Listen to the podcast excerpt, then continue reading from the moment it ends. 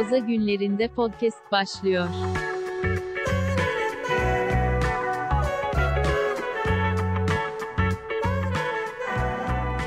Herkese merhabalar. Lak Lak Podcast. Yeni yıldaki kaçıncı bölümümüz oldu Edil bu? 4. Dördüncü bölümüyle sizlerle birlikte tahmin edersiniz ki karşımda Edil var. Az önce sesini de duymuş gibi oldunuz. Doğru mu Edil? Doğru. 4 4 bir bölüm bizi bekliyor diyebilir miyiz Onur? Bence kesinlikle diyebiliriz. Ee, bu yeni sezonumuzda bölümlerimiz birbirinden zevkli geçmekte zaten. Ben hemen vakit kaybetmeden Apple överek e, bölüme başlamak istiyorum. Senin için de uygunsa. Tabii buyurun. Abi bugün ben e, şeyi kullandım ilk defa. Apple Fitness Plus geçtiğimiz aylarda duyurusu yapılmıştı. Kasım'da sanırım kullanılmaya başlandı ya da Aralık'ta emin değilim. E, ve ben bu süreçte 3 aylık bedava kullanımını satın aldım. Daha doğrusu yani başlattım. Bedava olduğu için satın almış olmadım. 3 aylık kullanımını başlatmıştım bir hafta önce falan. Bugün ilk defa deneme fırsatım oldu. Benim e, televizyonuma da bağlı Apple TV var. E, o kutu sayesinde Apple'ın bu uygulamasını da kullanabiliyorum. Şeyi kontrol etmedim yayından önce. Android'de Apple Fitness uygulaması var mı onu kontrol etmedim. Muhtemelen yoktur. Varsa da çok sınırlı e, şey şekilde kullanabiliyorsundur diye düşünüyorum. Çünkü Apple TV'de kullandığımda veya muhtemelen telefon ve tablette de kullandığımda bu e, uygulama benim Apple saatimle konuşuyor. E, bu arada belirteyim Apple saatim de var.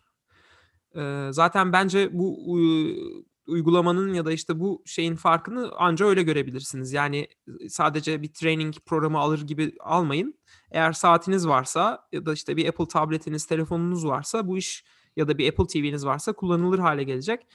Neden bunun güzel olduğunu söylemem gerekirse, neden çok etkilendiğimi söylemek gerekirse Peloton'a bir kere çok benziyor. Peloton gibi böyle bir sınıf ortamında hissediyorsun kendini.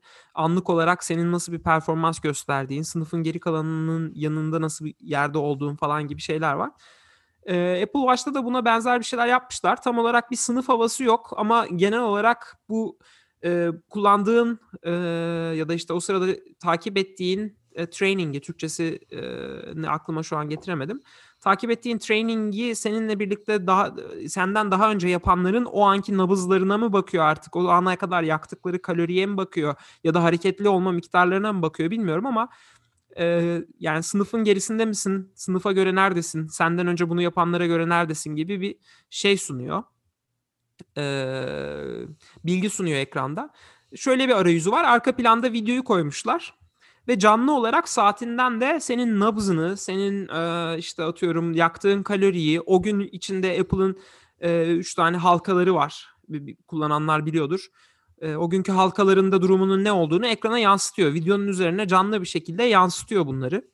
E, baya baya hoşuma gitti o anlamda. Mesela işte çok güzel kalori yakmaya başladığın anda ekranda görebiliyorsun. Hızlı sınıfın geri kalanına göre nerede olduğunu görebiliyorsun. Mesela işte o güne ait halkalarından birini doldurduğun anda ekranda otomatik olarak işte şu hedefini tamamladın, bu halka hedefini tamamladın diye yazı çıkıyor. Ee, çalan müziklerin Apple TV üzerinden hangi şarkılar olduğu ile ilgili bir şeyler çıkabiliyor falan filan. Yani e, bayağı iyi buldum. Yine sa- yani saatin üzerinden sana haptic feedback de veriyor. E, titremeyle birlikte bazı durumlarda. O sırada işte atıyorum telefonu eline alırsam falan dersin devam ediyor, işine dön, derse dönmen lazım falan gibi uyarı veriyor telefonda. Yani genel olarak bayağı entegrasyonu Apple'dan bekleneceği üzere sonuna kadar sağlamışlar. Çok hoşuma gitti. Ee, herkese de hani 3 aylık eğer Apple saatiniz varsa ve Apple TV'niz varsa bunun 3 aylık denemesini kesinlikle bir başlatın derim. Yani ben spor salonlarının sosyal yönünü seviyorum. O yüzden karantina olayları bittikten sonra muhtemelen spor salonlarına dönerim ama belli bir yaşın üzerinde olan insanlar için ya da işte evden dışarı çıkamayan insanlar için genel olarak muhteşem bir alternatif olduğunu söyleyebilirim ki Apple'ın kesinlikle bunu e, bir bisiklet ya da işte başka e, uyumlu cihazlarla da tamamlaması gerektiğini düşünüyorum. Ve bu işten yani ben hani bazı şeyler var ya AirPods ilk başta ne kadar yaygınlaşacağı anlaşılmadı ya da işte başka şeyler. Ben bu Fitness Plus'ın da e, potansiyelinin henüz insanlar tarafından keşfedilmediğini hissettim yani kullanırken. Bayağı yaygınlaşacağını düşünüyorum. Hani Peloton'la nasıl böyle wow falan diye bakıyorsak Apple bu işi bayağı iyi çözmüş bence. Valla söylediğine göre hakikaten her şeyi düşünmüşler. Öyle gözüküyor. Ben kullanmadım da. Yani çok Hmm. zevkli. Yani evde olmama rağmen tabii bir işte alt kata ses gitme sıkıntısı oluyor zıpla mıpla falan ama Peloton sanki oradan iyi bir kapı açtı gibi ya. Yani Evet. Başta herkes çok e, bu ne ya gibi bir bakış açısı vardı. Özellikle o re- ilk reklamları çok tepki çekmişti ama sanırım o evde workout yapma olayını gerçekten e, yapılabilir hale getirdiler. Çünkü en büyük sıkıntı orada hani alırsın aleti, Hı hı. biraz kullanırsın, atarsın, kalırsın. Çünkü başka bir element yoktur. Yani seninle e, başka insanlarla interaktif bir ortamda bulunabiliyorsun normal e, şeylerde. Ne e, ne kadar performans gösterdiğini anlayabiliyorsun. E, ya bu tip elementleri katmalarıyla aslında ev içinde de gerçekten ciddi bir şekilde workout yapıp e, takip edebildiğin, e, savsakladığın zaman uyarıldığın, e, bayağı bildiğin interaktif başka insanlarla iletişim içinde bulunabildiğin bir şey çevirdiler yani. E, bence de geleceği var ya o tip olayların. Ben öyle, ben böyle düşünüyorum. Peloton'u hiç yakından görme fırsatın olduğunu bilmiyorum ama Pelotonlar çok büyük bir ekran kullanıyorlar yani aslında boyutlarına göre. Benzer bisikletlere Hı hı. göre de. Aslında Evet. onun onun bence e, o bir tasarımsal bir şey ve iyi düşünülmüş bir şey. O aslında seni o dünyaya sokmak için bir e, Evet evet. bir yöntem yani kocaman bir ekranın olması önünde bir anda kendini e, o salonun içindeymiş gibi hissediyorsun. Bu Apple TV'de de onu hissettim ben. Daha önceden tablet üzerinden YouTube videolarıyla yapmıştım böyle çalışmalar. Ama televizyona yani ki YouTube'u televizyona da izleyebilirdin ama niye ya bunun çekim açısından mı olur, stüdyosundan mı olur bilmiyorum ama ya bir şekilde hani o olayın bir parçası gibi hissettim ki hani evde eğer çiftseniz ya da işte arkadaşlarınızla falan yaşıyorsanız birlikte yapmaya başlarsanız bunu spor salonundan çok bir farkı olduğunu düşünmüyorum. Evet. Ee, yani kesinlikle geleceği var diyebilirim. Bunu yani ben şeyde çıkacaktır muhtemelen. Bununla uyumlu koşu bantları ve bisikletler bunlarla birlikte çalışabilecek. Kesinlikle çıkacaktır. Yani bunu Apple kendi mi çıkarır yoksa bunu lisanslar ve dışarıdaki şirketlere mi satar ondan hala emin değilim. Ee, ama bu, bu işin bayağı geleceği var. Bence de var ya. Bir sürü şirket boşuna yatırım yapmıyor. Yatırım Ya bu ay- aynalar falan filan var ya hı. olan birkaç tane daha şirket var yani. Mesela orada e, anında feedback alabildiğin yani hareketleri doğru yapıp yapmadığını tespit Evet. edebilen veya işte ne Evet. kadar kalori harcadığını gösteren şeyler e, boşuna yapılmış yatırımlar değil, çok büyük yatırımlar var orada aslında. Ki Apple daha bunu yapmıyor. Ee, mesela dediğin gibi hareketleri doğru yapıp yapmadığını da aslında saat üzerinden. Çünkü trainingde yani yüzlerce insan, binlerce insan aynı trainingi yapmaya başladığında trainer'dan da sen o da- datayı toplayarak, ona da bir saat takarak aslında neyin na- nasıl yapıldığını, 3 aşağı 5 yukarı hareketin nasıl bir şeye benzediğini Evet. e, machine learning de kullanarak belki e, bir ya da işte bir şeye oturtarak geri bildirimde bulunabilmeye de başlayabilir zaman içinde. Kişilerin genel hareketlerine bakarak. Yani bunlar tabii çok sonrası ol yani bilmiyorum ne zaman olur. Belki hiç olmaz. Bu haliyle bile gayet güzel. Sadece o kadarını söyleyeyim ama tabii ben spor salonundaki o sosyal ortamı e, defalarca tercih ederim buna. Ama fiyat olarak falan spor salonlarını ezer geçer yani. Ya iki, ikisi de biraz tabii ayrı kafalar. Yani neticede spor salonları da devam eder diye düşünüyorum ben. Ama evde de spor yapma e, motivasyonu sağlaması açısından bence güzel bir Kesinlikle. opsiyon. Yani Türkiye'de olsa e, kesinlikle anneme babama yani bunu yani ki onlar salona da gidiyorlardı ama yani çok daha ucuz bir alternatif ve çok başarılı bence. Yani bir dumbbell setiyle falan çok fazla şey yapabiliyorsun. Gel gündüzle gece olalım. Gel gökyüzünde yıldız olalım. Seninle mutlu yarınlara koşalım. Gel beraber mesut olalım. Mesut olalım, olalım. Şimdi biz bir süredir şeyden bahsediyoruz. Bu işte e, borsanın nasıl deli gibi yükseldiğinden, hisselerin nasıl anlamsızca e, çılgın attığından, borsanın aslında piyasanın e, bir göster yani borsanın aslında piyasada borsanın ekonominin bir göstergesi olmanın olmaktan çıktığından yani yüz binlerce insan işsizlik başvurusu yaparken borsada hisselerin rekor kırmasından falan bahsediyoruz. Ve şeyden de bahsediyoruz aslında. internet üzerinden örgütlenilmenin bilgi kirliliğinden falan da bahsediyoruz ve bu e, bu internet üzerinden örgütlenmenin yapabilecekleriyle ilgili de e, şeylerden bahsettik. Aslında bu hafta bir şey yaşanıyor Edil.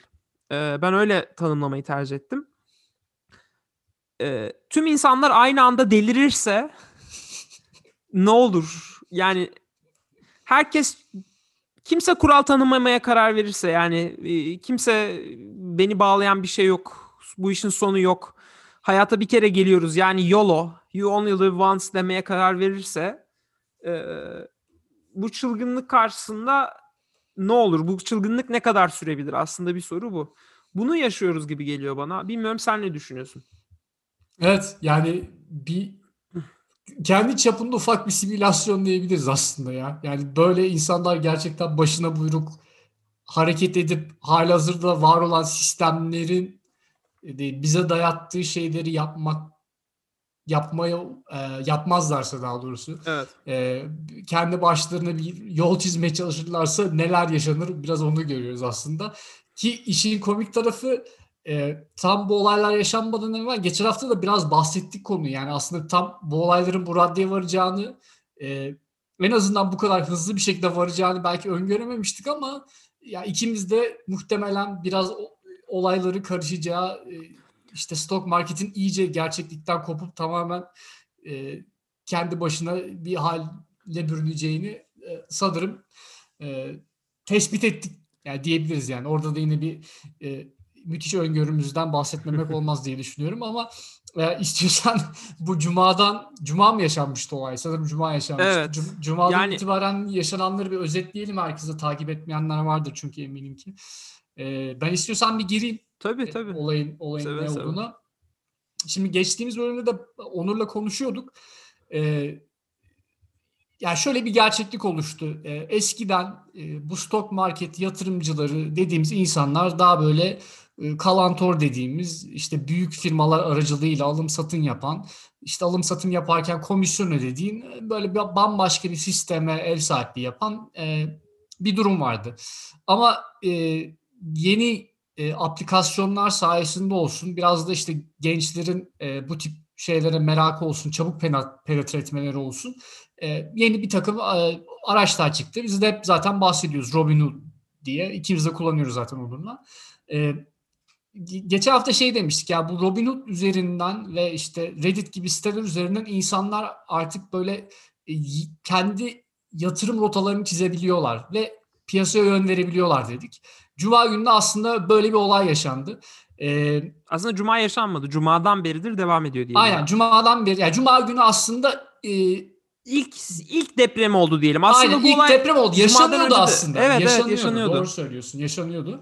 Ee, hemen kısaca özet geçmek gerekirse e, GameStop isminde bir şirket var. E, Amerika'da yaşayanlar e, biliyorlardır. E, çok böyle e, eskiden beri var olan e, oyun alım satım yaptığınız e, ama çok klasik bir şekilde diskler üzerinden veya daha eskiye gidecek olsak e, kaset. kasetler üzerinden e, oyunları alıp satabildiğiniz bir e, zincir. E, ama tabii işte çağ değişmesiyle birlikte bu tip şirketler aslında çok çabuk ayak uyduramıyorlar böyle şeyler ve doğal olarak geride kalıyorlar. GameStop'ta e, bu pandemi süresince bayağı bir sıkıntı yaşayan şirketlerden bir tanesiydi. E, zaten e, bir noktada hisse senetleri 4 dolara kadar düştü. E, şimdi e, yaşanan olay şu aslında. E, e, GameStop bu duruma düşmesinden dolayı bir beklenti vardı. Bu şirket ileride batacak. Yani e, bir takım büyük şirketler bunun üzerine bir e, bahiste bulundular. Yani bu şirketin ileride e, yaşayamayacağına dair Hı hı. e, ve bunun üzerine bir Ben- e, yatırımda bulundular. Biraz yavaşlatayım seni istersen. Ee, ya bu 4 dolara düşmesinin sebebi bu. Ya bu aslında kendi kendini besleyen bir sistem gibi düşünelim. 4 dolara düşüyor çünkü bu şirket kar getiremiyor. Kar getiremediği için küçülmek zorunda kalıyor. Küçüldükçe yatırımcılar buradan umudu kesiyor. İşte piyasanın gidişat yönü ortada. Her şey dijitalleşiyor. İnsanlar oyunları satın almak yerine indirmeyi tercih ediyorlar. Marketlere gitmek tamamen azalıyor. Üstüne üstlük bir de korona çıktı geçen sene. Yani son çiviyi vurmak üzereydi aslında korona. Evet. Yani GameStop'ın var olması için artık pek de bir sebep yok gibi gözüküyor. Çünkü kimse gidip eee, yani birçok şey nasıl piyasadan kalktıysa, birçok şeyi Amerika'da nasıl internetten almaya başladıysak, birçok market nasıl batıyorsa GameStop da onlardan biri. Ki daha önce örnekleri var. İşte mesela Barnes Noble, Sears. Noble Ay- gerçi hayatta hala da. e, Blockbuster var. Yine aynı Blockbuster, şekilde. video Herhalde en, en yakın örnek Blockbuster olabilir aslında. Doğru yani Netflix hakkında da daha önceden de konuşmuştuk. Evet. Ee, şimdi durum böyleyken e, e, yatırımcılar shorting dediğimiz bir olay yaptılar. E, GameStop hakkında. Ya yani shorting'de en basit şekilde tanımlamak gerekirse e, bir şirketin hissesini şu an için ödünç alıp. Ve bu şirketin ileride hissesinin düşeceği beklentisiyle işlem yapma durumu. Yani siz şu anda onu ödünç alarak diyorsunuz ki ben bu hisseyi gidip başka birisine satarım, parasını tutarım. İleride de bu hisse düştüğü zaman geri alırım. Aradaki fark da bana kalır. Yani en basit bir şekilde açıklamak gerekirse bu. Tabii Bir ki örnek- daha detayları var ama Rakamlarla örnek vermek gerekirse hisse şu anda 10 dolar ve sen diyorsun ki bu önümüzdeki zaman içinde sadece düşecek. Yani arada artabilir falan ama senin beklentin düşeceği yönünde. Bu hisseyi sahip birinden, elinde tutan birinden diyorsun ki ya sen bana bunu ödünç ver. Yani bu sen eğer gelecekte bunun artacağını falan düşünüyorsan da neyse de ben sana bunu e, ödünç alma parası ödeyeyim. evet. Bir de aynı zamanda- miktar para da ödüyorsun. Ben bir de aynı zaman belli bir süre sonra bunu sana aynen olduğu gibi devam geri getireceğim. Eğer hissenin eğer iki tarafta çok düşeceğini düşünüyorsa biri daha fazla düşeceğini düşünüyor ki senden ödünç alıyor. Eğer sen de düşeceğini düşünüyorsan sen de satmaya çalışırsın elindekini.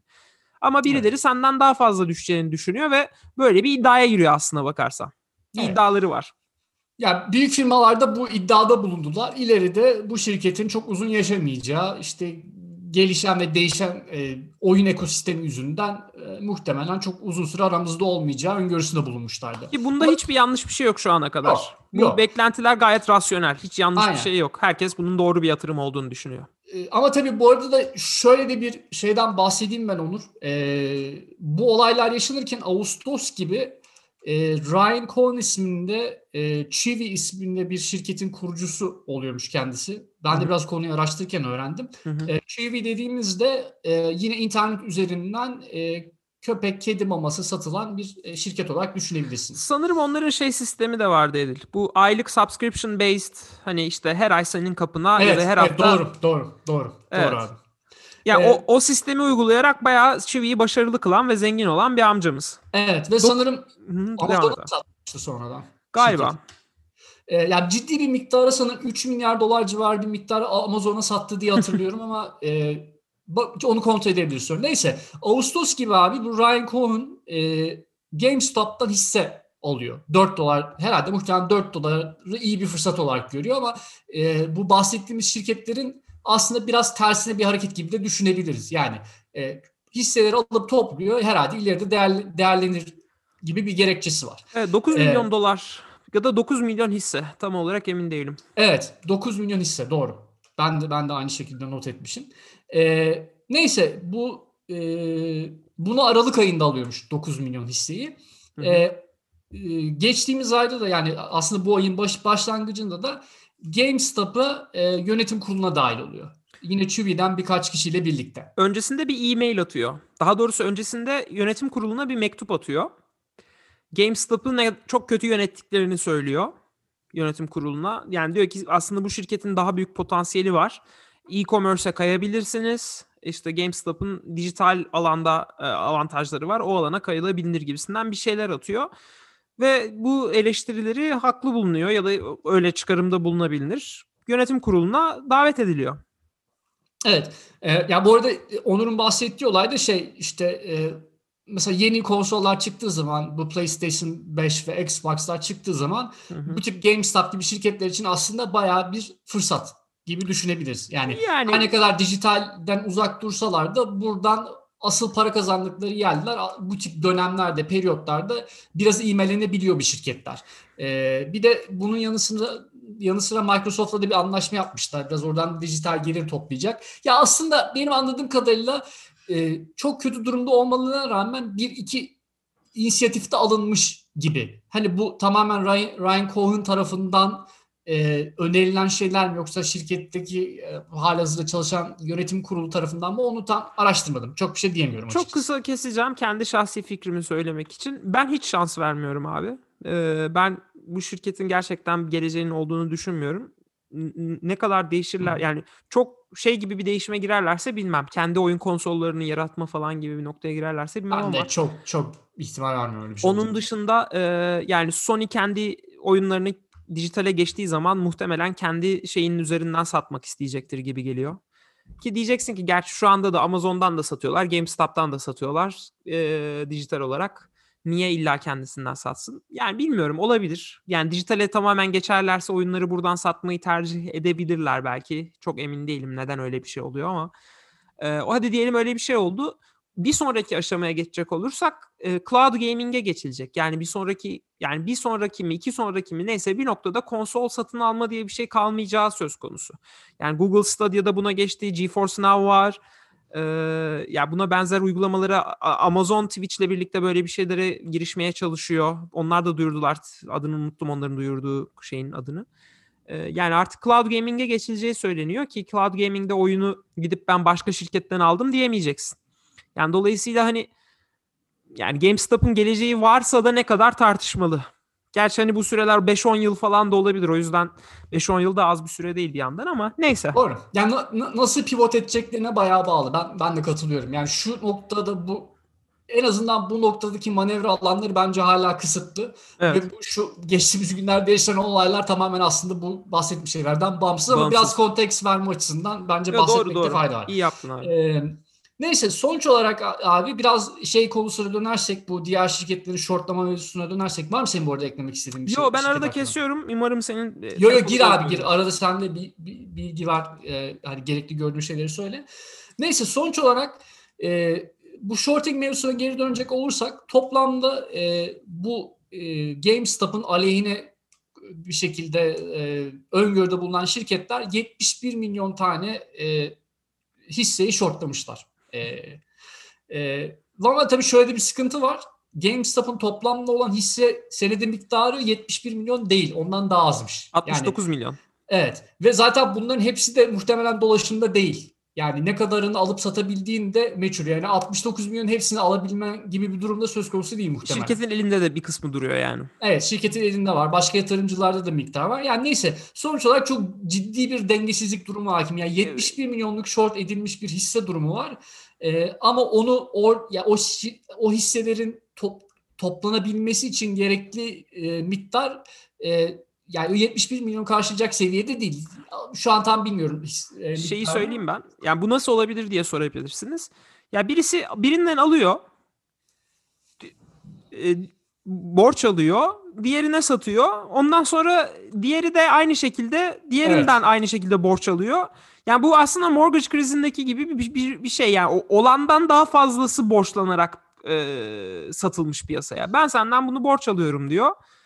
Ya bir şekilde bunların bir sürekli bir dönmesi lazım. Yani aslında Ye- olandan daha fazlası satılmıyor da e, yani böyle bir o kadar cycle olmuş ki.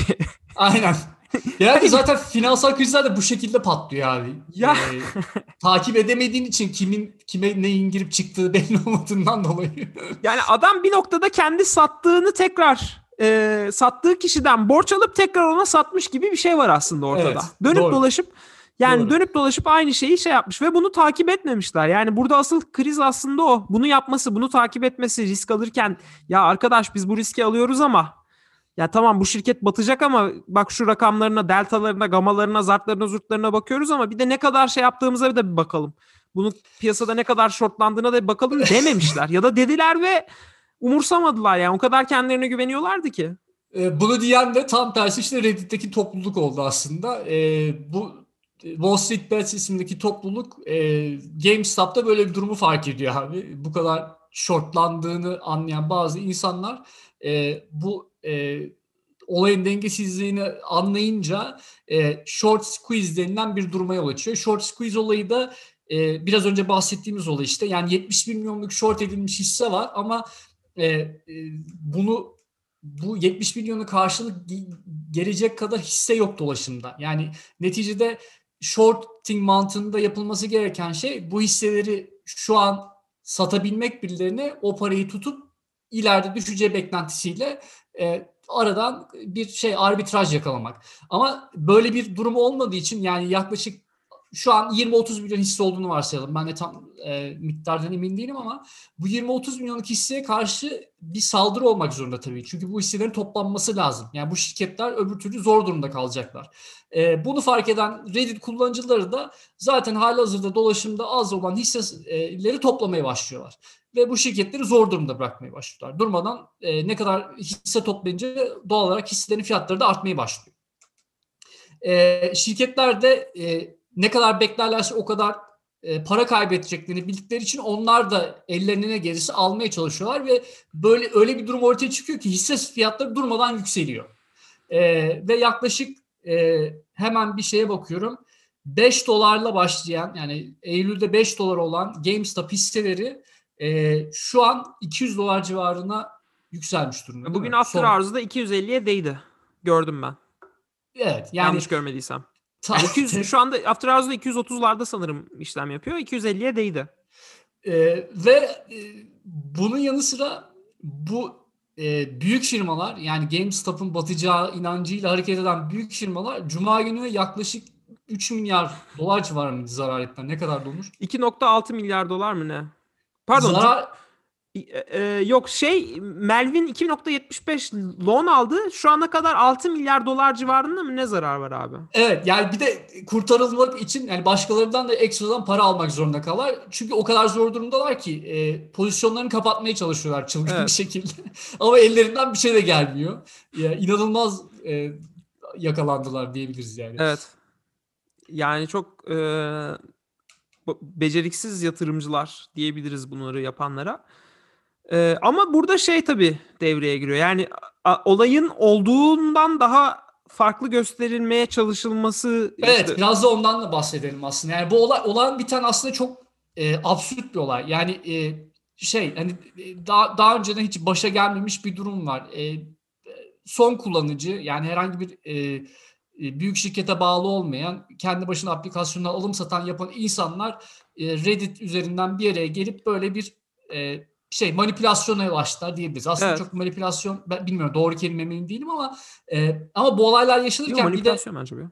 e, tabii hani aslında arka planda yaşanan olay nedir? Biraz da ondan bahsetmek lazım. E, Şimdi istersen Ben de biraz bahset. oraya gireyim. Teşekkür ediyorum. Çok güzel anlattın bu arada işin teknik kısımlarını ya da şu ana kadar yaşananları. Şimdi bu e, eskiden olsa yani ben eskiden yaşanmamış bir şey değil bu arada bu. Hani onu bir düzeltelim de yani eskiden de böyle short squeeze olabiliyor ve fiyatlar Evet doğru ar- doğru. artabiliyor. Doğru. Böyle de yaşanmış olaylar var doğru aslında. düzgün Evet. hesaplanmaması yeni bir olay değil ama e, burada yeni bir şey şu ki e, bunu daha önce yapanlar bu işin profesyonelleri ve yani onlar kendi risklerini bilerek ne yaptıklarını bilerek bu işin içine giriyorlar ve diyorlar ki işte ben burada şöyle opsiyonlar yaratıyorum kendime. Bu kadarlık alıyorum. Çünkü bunun hedefinin bu kadar olacağını, şu kadar squeeze olabileceğini falan düşünüyorum gibi düşüncelerle giriyorlar bu işin içine. Diye tahmin ediyorum. Ben de bildiğimden değil. Ama şu anda öyle bir şey yok. Şu anda herkes ya bu bir, bunu bir savaş gibi anlatıyorlar. Yani bu e, bir oyun zannediyor çocuklar bunu. Hakikaten çocuk diyorum ki bir kısmının yaşı benden büyüktür eminim ama kafa olarak gerçekten bu e, gamer tayfa yani e, çocuk gibi yaşayan insanlar olduklarını düşünüyorum. Yani zarar edenlerin işte bu savaşta e, sadece şehit düşen, gazi olan e, insanlar olduğu ama bu savaşın hep birlikte verildiği falan gibi böyle bir salak bir söylem var. Hayır hiç de öyle bir ortam yok. E, parayı sen kaybediyorsun ve geçmiş olsun yani yüz binlerce dolar kaybeden tipler var yani ortamda dolaşıp. Ve onlara sadece şu motivasyon veriliyor. Merak etme sen burada kaybetmedin. Bu eğer devam edersen elini şey yapmazsan böyle kelimeler kullanıyorlar işte. Paper hands mesela. Eli zayıf insanlar korkarak hareket edenlere paper hands işte satmayıp ne kadar zarar etse de asla satmayanlara diamond hands diyorlar mesela. Onlar işte şey e, güçlü korkak değiller işte şey yapmayın yani pusi olmayın falan filan diyorlar böyle ve sürekli şey işte şimdi size böyle saldırı düzenleyecekler bu şekilde şunu yapmayı deneyecekler. Buna kanmıyoruz falan. Böyle bir saçma sapan bir savaş mantığı içindeler. Şu ana kadar işe yarıyor çünkü bazıları zarar ediyor abi. Yani evet şu anda 220 dolara çıktı. Belki 150 dolardan alan adamın zararı kapanmış gözüküyor ama bir noktada birilerine kesinlikle patlayacak bu. Çünkü e, bunda herhangi bir şey yok. Bir şey bir mantık yok. Ama soru da şu yani herkes aynı anda delirirse ve herkes GameStop'un hisse değerinin aslında 1000 dolar olduğunu söylemeye başlarsa ve gerçeklikten bu şirketin yaptığı karlardan bağımsız olarak Bitcoin gibi GameStop hissesi bundan sonra insanların sadece o hisseyi alıp almama talebine bağlanırsa e, bunu nasıl açıklayacağız? Yani böyle bir şey izin verecek miyiz? E, yani böyle bir gariplik var.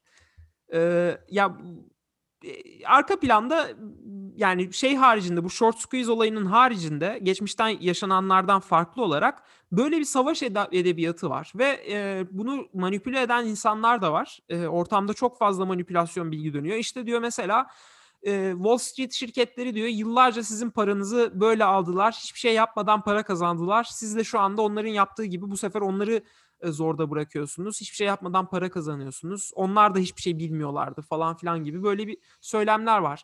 E, hayatta hiçbir şey olamamış insanların e, daha önce hayatlarında yaşadıkları eziklikleri ki bunu Edil'le de paylaştım.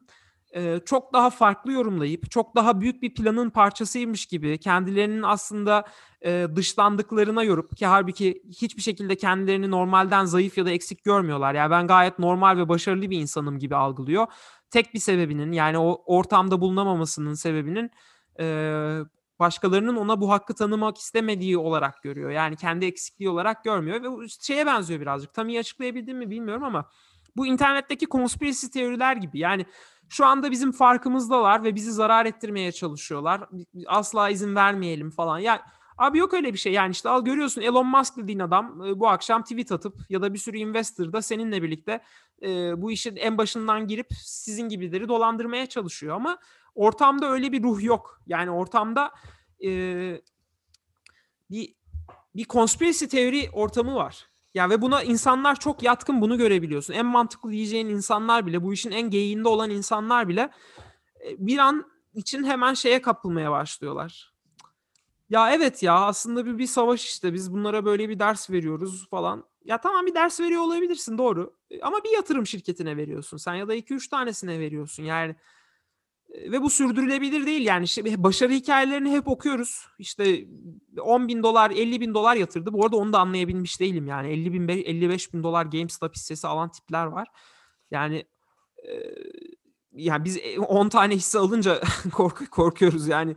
E, adam 55 bin doları 4 dolarlık bir hisseye yatırıyor ve aylarca bekliyor yani. Hiç 18 dolara çıktığında falan satayım diye de düşünmüyor. Tabii tabii tabii. Ya, abi de, dediğin doğru aslında. Ya şimdi şey olayı e, bir ortak düşman yaratma durumu kesinlikle var. Burada da bu hedge fund şirketleri genel işte bu Citron'lar yok Merlin'ler ıvır zıvır yani.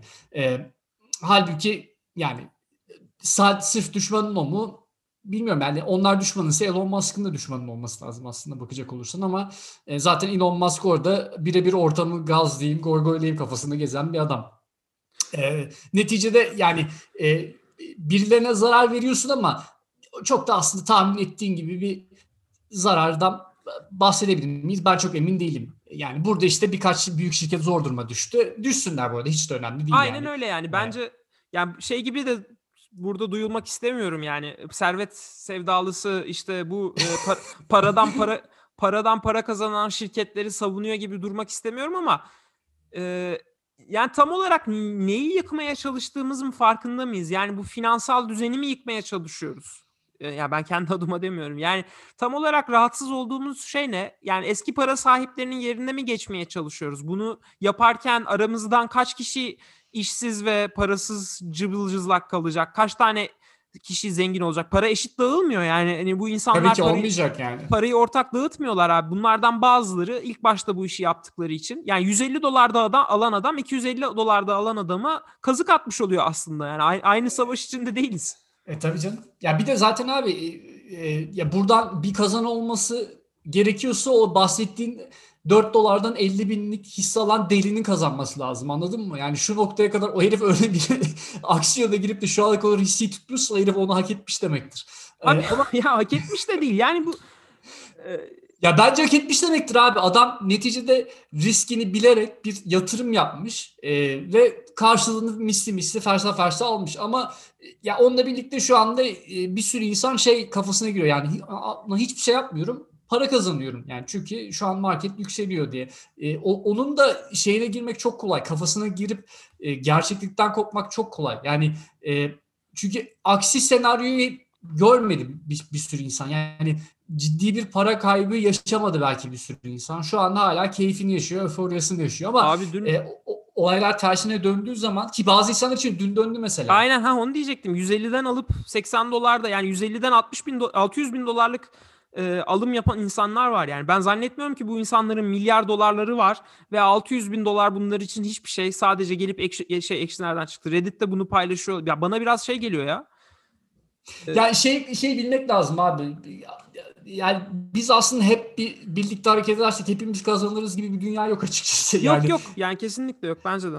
Ne- neticede birileri yine zayi olacak e, bu Aynen. şey esnasında. O yüzden biraz yani mantıklı davranmak lazım. Çok da böyle olayın gazına gelip kimse kaptırmasın kendini bilmiyorum. Belki dinleyenlerimiz arasında vardır. Yok ya ben hiç yakından- zannetmiyorum. Yani yakından takip eden. Ee, ama yani olayı şeye bağlamak gerekirse abi e, dediğin olay doğru yani bu geçtiğimiz sene içerisinde elimizin altındaki bütün sistemlerin ne kadar genişleyebileceğini gördük gibi bir olay oluştu aslında. Yani e, ve işte herkes böyle başına buyruk bir şekilde hareket edip ederse neler yaşanıyor, neler yaşanabilir biraz onun simülasyonunu yaşıyor gibiyiz. Yani burada tabii şimdi örnek olarak e, yatırım araçlarının demokratikleşmesi ve büyük bir tabana yayılması örneğini konuşuyoruz şu anda.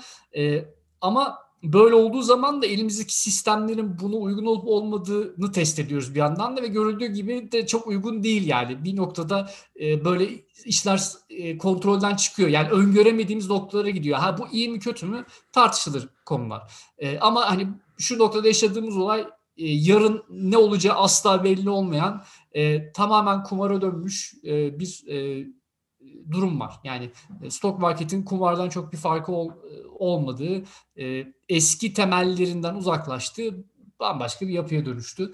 Bakalım neler yaşanacak. Ben geçtiğimiz bölümde söylemiştim. Sonunun nereye bağlanacağını gerçekten çok merak ediyorum. Ya ben şeyden rahatsızım. Onu söyleyeyim. Yani e, belli şeylerin stabilizasyonunun bozulmasından ben şahs, şahsen rahatsızım ve beni korkutuyor mesela. Yani gelecek an, gelecek endişesi yarattırıyor. E, stock market'ın bu kadar e, yani GameStop çok derin bir hisse değil diyebilirsin. Apple'da bu yapılamazdı falan diyebilirsin belki ama e, yine de herhangi bir hissede böylesine büyük manipülasyon yapılabiliyor olması, bu kadar büyük dramatik değişimlerin yapılabiliyor olması ve insanların bunun üzerinden böyle kahramanlık hikayeleri yani birileri zarar etse de işte sen bizim için zarar ettin, biz hep birlikte şu şirketi alt ettik gibi bir hikaye yaratılması beni biraz korkutuyor. Ee, yani her şeyin her an e, destabilize edilebilecek halde olduğu hissini yaratıyor. Yani bu şeyin QAnon'un örgütlenip ya da işte Trumpçıların örgütlenip Kapitol'ü basması da benzer bir hikaye. Yani e, ortada olmayan bir hikayeyi patriotizm, bir kahramanlık, bir başarı, bir düşmanları alt etmeye dönüştürüp her şeyi instabile edebildiğimizi görüyoruz. Ee, ve yani şeyin bir garantisi yok bana kalırsa. Wall Street Bets'te bunun manipülasyonunu yapanların e, gerçekten individual'lar ol ilk başta en azından individual'lar olup olmadığını bilmiyoruz. Yani bunu tetiklemek için yani 2019'dan beri yazılıyor GameStop konusu diye makale okudum bugün ben. Yani bu hikaye gündeme gelip duruyor diyorlar. Yani ya gerçekten bu 55 bin dolarları yatıran adamlar falan filan bunlar yabancı ülkelerin insanlarıysa yani bir tek insanın kar etmesi değil yani zannetmiyorum ki Rusya'sıdır, Çin'idir ee, işte 10 milyon doları oldu diye şey değil ama inanılmaz bir stabilizasyon sorunu var. Yani bu batan investment şirketinin ya da dışarıdan bilmem kaç milyar dolar almak zorunda kalan investment şirketinin piyasanın geri kalanına da etkileri olacaktır. Evet. Yani bu ister ister kabul edelim ister etmeyelim ama bu insanların fonlamaları sayesinde birçok şirket dönüyor. Yani sistemin adı bu. Tabii ya, tabii yani sistem etkileri kaçınılmaz doğru. E, zaten abi aslında yani bu tip e, sistemlere kurallar koyulması da biraz bundan kaynaklanıyor. Şimdi normalde bu olayı profesyonel gerçekleştiren insanların yapabileceği olaylar değil bu bahsettiklerimiz. Yani hem e, çok daha büyük meblağlarda çalışıyorlar hem risk konusuna daha hakimler. E, ama neticede bir şekilde e, hareketleri limitleniyor. Ama şu anda bizim gibi son kullanıcıları açısından öyle bir limit durumu yok. Yani biraz kafan gidikse tamamen başına buyruk hareket edebiliyorsun. Tabii ki riskini sana kalmış olaylar ama aynı anda bir sürü insanın bu şekilde davrandığı zaman e, olaylar biraz böyle çığırından çıkabilecek durumlara gelebiliyorlar. Yani sen bir konudan e, bir konuya hiç hakim olmayan birine işte opsiyon e, trade e, imkanı veriyorsan ve bunu aslında kontrol etmiyorsan e, bu insanlar böyle bir arada olup e, çok kaos veya kaotik ortamlar yaratabilirler. Ya ona çok Aa. meyilli bir po- pozisyon var. Ama bunun diğer alternatifi de şu işte yani bunun insanlar birkaç gündür ciddi şeyler ya- e, ekonomistler hani bunun da bir tartışmasını yapıyorlar. Ya ama sen öyle yaparsan bunu sadece belli insanlara sınırlarsan da bu sefer iş şeye dönüyor. Zaten bu kim ve nefretin sebebi o. Bakın biz yıllardır bu işleri yapmıyorduk. Yapmaya başladık. Görüyorsunuz nasıl kar ediyoruz. İstemiyorlardı bunlar bizim e, bu işleri yapmamızı. Ee, şimdi yasaklarsan diyecekler ki o zenginler hep parayı kendilerinde dursun diye bize izin Doğru. vermiyorlar opsiyon yapmaya. Onunla ilgili bir sürü hikayeler yazılacak yani.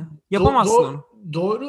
Ya şöyle şöyle söyleyeyim. Ben e, yapamazsın dediğin e, yapılabilir abi ama şu noktaya şeye dikkat etmek zorundasın. Bu tip bir sistemi yani hem sistemin e, devam etmesini sağlamak hem de bu sistemin daha tabana yayılmasını amaçlamak tarzı bir e, yapıda olmak zorunda. Yani ne kontrolden çıkacak bir şekilde hareket etmesi lazım e, ne de insanları dışarıda bırakacak şekilde e, tasarlanması lazım. Aslında biraz onun sancısını yaşıyoruz şu anda. E, insanlar ondan da biraz sinirliler. Ya ulan biz bunu bir bokta yapmıyorlarmış lan şu ana kadar biz de yapabiliyoruz kafasına girdiler. E, ama hani e, çok doğru bir çıkarım mı? Bence değil. E, neticede e, bu olayların e, yani öngörülürlük olayının bu kadar ortadan kaybolduğu bir ortamda her an her şey yaşanabilir. Yani bir, bir sürü insan da diğer yaşanabilecek olayları henüz test etmiş değiller. E, bu profesyoneller belki kaç defa böyle çıkmalardan, inmelerden geçmiş insanlar. E, ama bizim gibi insanlar o konulara doğal olarak çok da değiller. Neyse demek istediğim abi e, şey konusunu çok dengelemek lazım. Yani bu insanlara e, başka insanların da sisteme katılmasını sağlarken bir yandan da bu etkiler ya büyük şeyi nasıl etkiliyor? Yani ne, ne gibi başka sorunlar açıyor onu biraz takip etmek lazım aslında. E, yoksa ben tabii ki şey demiyorum. Yani bu insanlar bu stock market sadece belli bir ait olsun da millet kafasına göre at koştursun değil. Onu da onu kastetmemiştim yani. Ee, bu yani bu ben bu stock market özelinden çıkarak bu benim korktuğum ve tekrar gündeme getirmek istediğim şey biraz iyi anlatamadığımı düşündüm. O yüzden tekrar giriyorum. Ee, bir insanlarda bir kaybetme, bir mağdur olma e, sendromu var. Gerçekten mağdur olmayan insanlarda da var. Bazı insanlarda gerçekten mağdur olduklarını düşünüyorlar. E, çünkü gerçekten haksızlıklar var. E, ve bu haksızlıklara uzun vadede çözüm insanlar üretemiyorlar kafalarında ya da işte hapsolmuş şekilde hissediyorlar. E, kaybedecek bir şeyim yok düşüncesi çok fazla. Yani ben ömür boyu çalışırım. işte bir ev, bir araba anca ucu ucuna alırım ve şey yaparım. Ya bunu kaybetsem de olur düşüncesiyle işte bugüne kadar biriktirdiği 60-70 bin belki 150-200 bin dolarını yani ya batarım ya çıkarım. Kaybetsem ne olur ki? diye hareket eden bir gençlik ya da bir insan kitlesi oluşmuş durumda. Bu biraz şeye benziyor. Böyle bir Gotham-vari bir havası var bana kalırsa. Böyle bir deliliğin hakim olduğu bir şehir, kural tanımaz bir şehir. Yani hapse gir yani hapse girse ne olur bu insanlar gibi bir durum var. İkinci şeyde bu e, internet söylemlerinin gücü üzerine de bir endişem var. Yani bugün hisse yarın çakılsa mesela görüyorsunuz işte bizi e, sıkıştırdılar. Yeterince dayanamadınız. E, çok fazla baskı vardı üzerimizde. Bu kadar haber yapılıyordu olacak. Ama işte bin dolara çıkıp oradan düşse ona ayrı bir şey olacak. Yani SEC müdahale etse işte bu işin komisyonu e, Security Exchange Commission müdahale etse bu sefer onlar müdahale etti. Bizim kazanmamızı istemiyorlar. Göz göre göre seçimleri elimizden çaldılar gibi bir şeye dönüşecek bu. Ee, ya bu e, bu konspirasi teori yani insanların bu kolaya kaçma fikri, her şeyi bir konspirasiye bağlama olayı hiç beklemeyeceğim, akıllı diyebileceğim insanlardan da görüyorum bunu.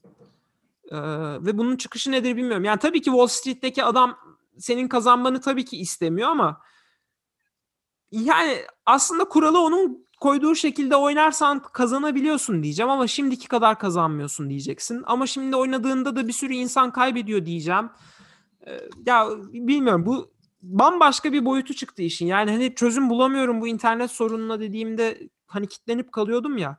Hiç görmediğim bir yerden bambaşka bir formatı ortaya çıktı bence ve bu daha başlangıç yani gerçekten eğer bu bir gün herkes çıkar ve derse ki e, kardeşim Bitcoin gibi işlem görecek GameStop bu saatten sonra satışlar matışlar umurumda değil. Şirket kapanırsa bile bin dolar yani zaten borsada bulunamaz kapanırsa da neyse yani hani kim ne diyebilir ki ya? Kim ne diyebilir? Yani Bitcoin'den ne farkı kalır? Ben anlayamıyorum yani düşünemiyorum da açıkçası. Belki yani biraz açık beyin fırtınası yapalım. Bitcoin mine ediliyor. Onun bir farkı var mı? Hani belki o mu fark yaratıyor? İnan, inan anlamıyorum ya. Ya ben de, ben de çok emin değilim açıkçası. Ya benim tek bildiğim abi bu tip e, ya hayatın işte ba- böyle bazı cümlelerin kontrolünde olan şeyler daha tabana yayılmaya başladığı zaman abi şey e, sancılık yani sancı durumu oluşuyor insanlarda. Yani aristokrasiden demokrasiye geçiş gibi mi? gibi. Ya biraz bence öyle düşünmek lazım. Peki Mesela nasıl sosyal yüzyıllardır yaşıyoruz abi bu bu geçişin. bir türlü bitmedi. Bitmedi abi. istiyorsun. Ya mesela atıyorum e, e, e, ilk aklıma gelen örnek mesela sosyal medyanın yayılmasıyla ya influencer adında bir tayfa çıktı ortaya mesela anladın mı? Normalde ünlü olmayacak.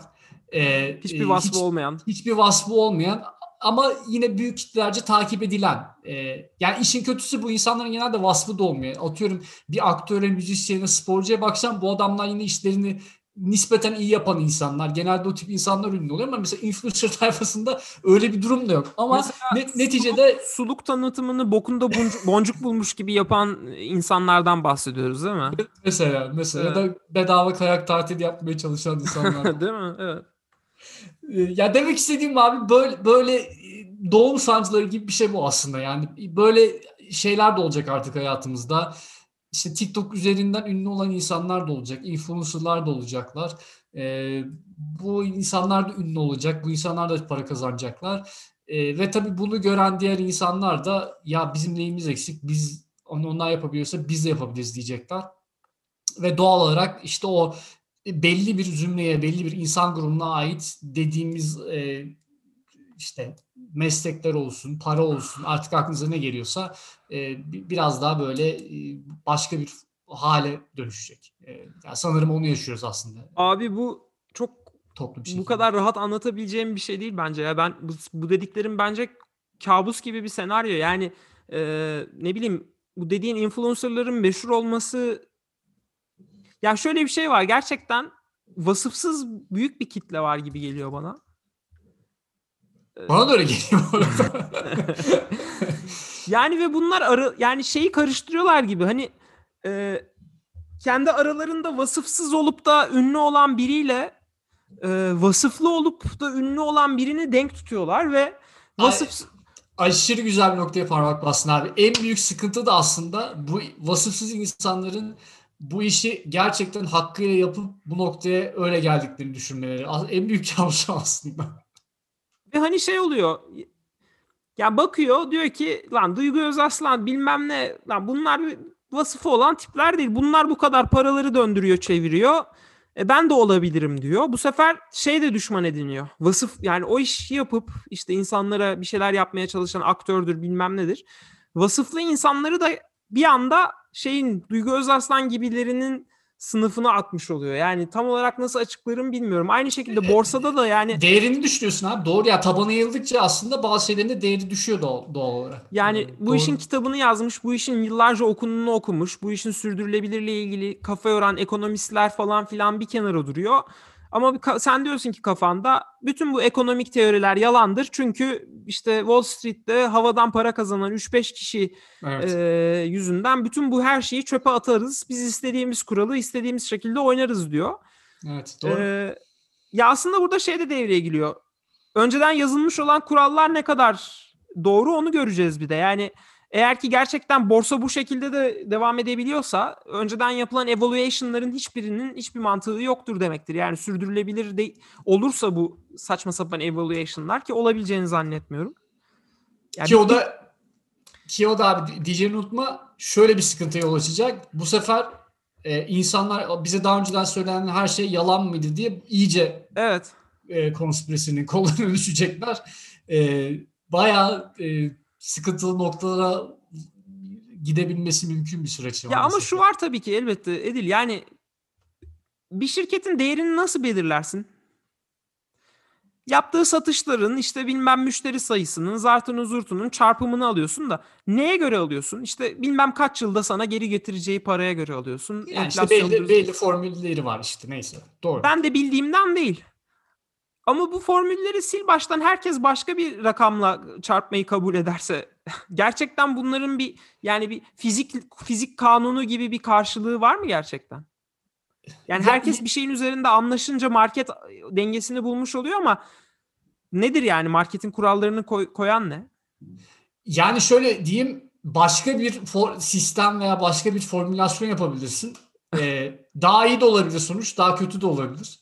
Ee, ama geldiğimiz noktada sanki şu anda bizim aklımızdaki formüller bir boka yaramayan formüller anladın mı? Yani şu an insanların e, e, aklına bırakırsan yani işte batık durumdaki şirketler inanılmaz noktalara gidebiliyorlar. Yani sıkıntı o aslında. Yani sen formülleri daha iyi noktaya çekme gayretinde olman gerekirken daha saçma sapan işler yapıp iyice ortalığı bulandırıyorsun gibi bir durum var aslında. Bilmiyorum ya bunlar biraz daha karışıklı konular. Biz biraz Evet. çok üstün körü Ben e, tam onu doğal olarak ama tam onu diyecektim. ama ya dediğin olay doğru abi. Neticede e, bu tip kurulmuş sistemler işte değerlendirme olsun ıvır zıvır ne aklınıza geliyorsa e, bunlar e, sorgulanmaya başladığı zaman ki iyi bir şey aslında sorgulanması teknik olarak ama karşılığında alternatif olarak koymak istediğin çözüm yolları gerçekten bir boka benzemiyorsa orada sıkıntı yaşıyoruz demektir. Sıkıntı yaşayacağız demektir veya. Valla benim Ee, diyeceğim şu. e, keşke yani biz yine her konudan biliyoruz ya biz her bok hakkında Yani mesela- saatlerce konuşabiliyoruz ki keza yani bir saat konuştuk. Gerçi çok ahkam kestiğimiz kısımlar son ah- 10 dakikadır. Biz öncesinde genel olarak durum ortam tespiti yaptık. Yani tabii tespit yaptık yani. Çok da ahkam kesimizi ben aslında düşünmüyorum abi. Biraz Yani aslında şunu biraz yorum yorum yorumda bulunuyoruz ya. Hani e, yaşanabilecek olaylar veya geldiğimiz noktanın ne gibi sıkıntılar doğurabileceğine dair yorumlar aslında tabii ki e, yani dediklerimiz o minvalde. Ya bu bölüme mesela bir finansçı konuk almayı isterdim yani. Bence hak etti. Yani bence bizim işleyişimiz de güzeldi. Ee, ama bir finansçının hani bu özellikle son kısımda fiyatlamalar nasıl hesaplanır? Yani bunların gerçekten fizik kanunu gibi bir karşılıkları var mıdır? Neden bu e, fiyatlamalar üzerinde herkes anlaşmış falan filan? Ya bunları bir sormak isterdim. Bilmediğim konular. Ana sayfamı Melih Hulu Blue'yu düşüren herkesi blokluyorum.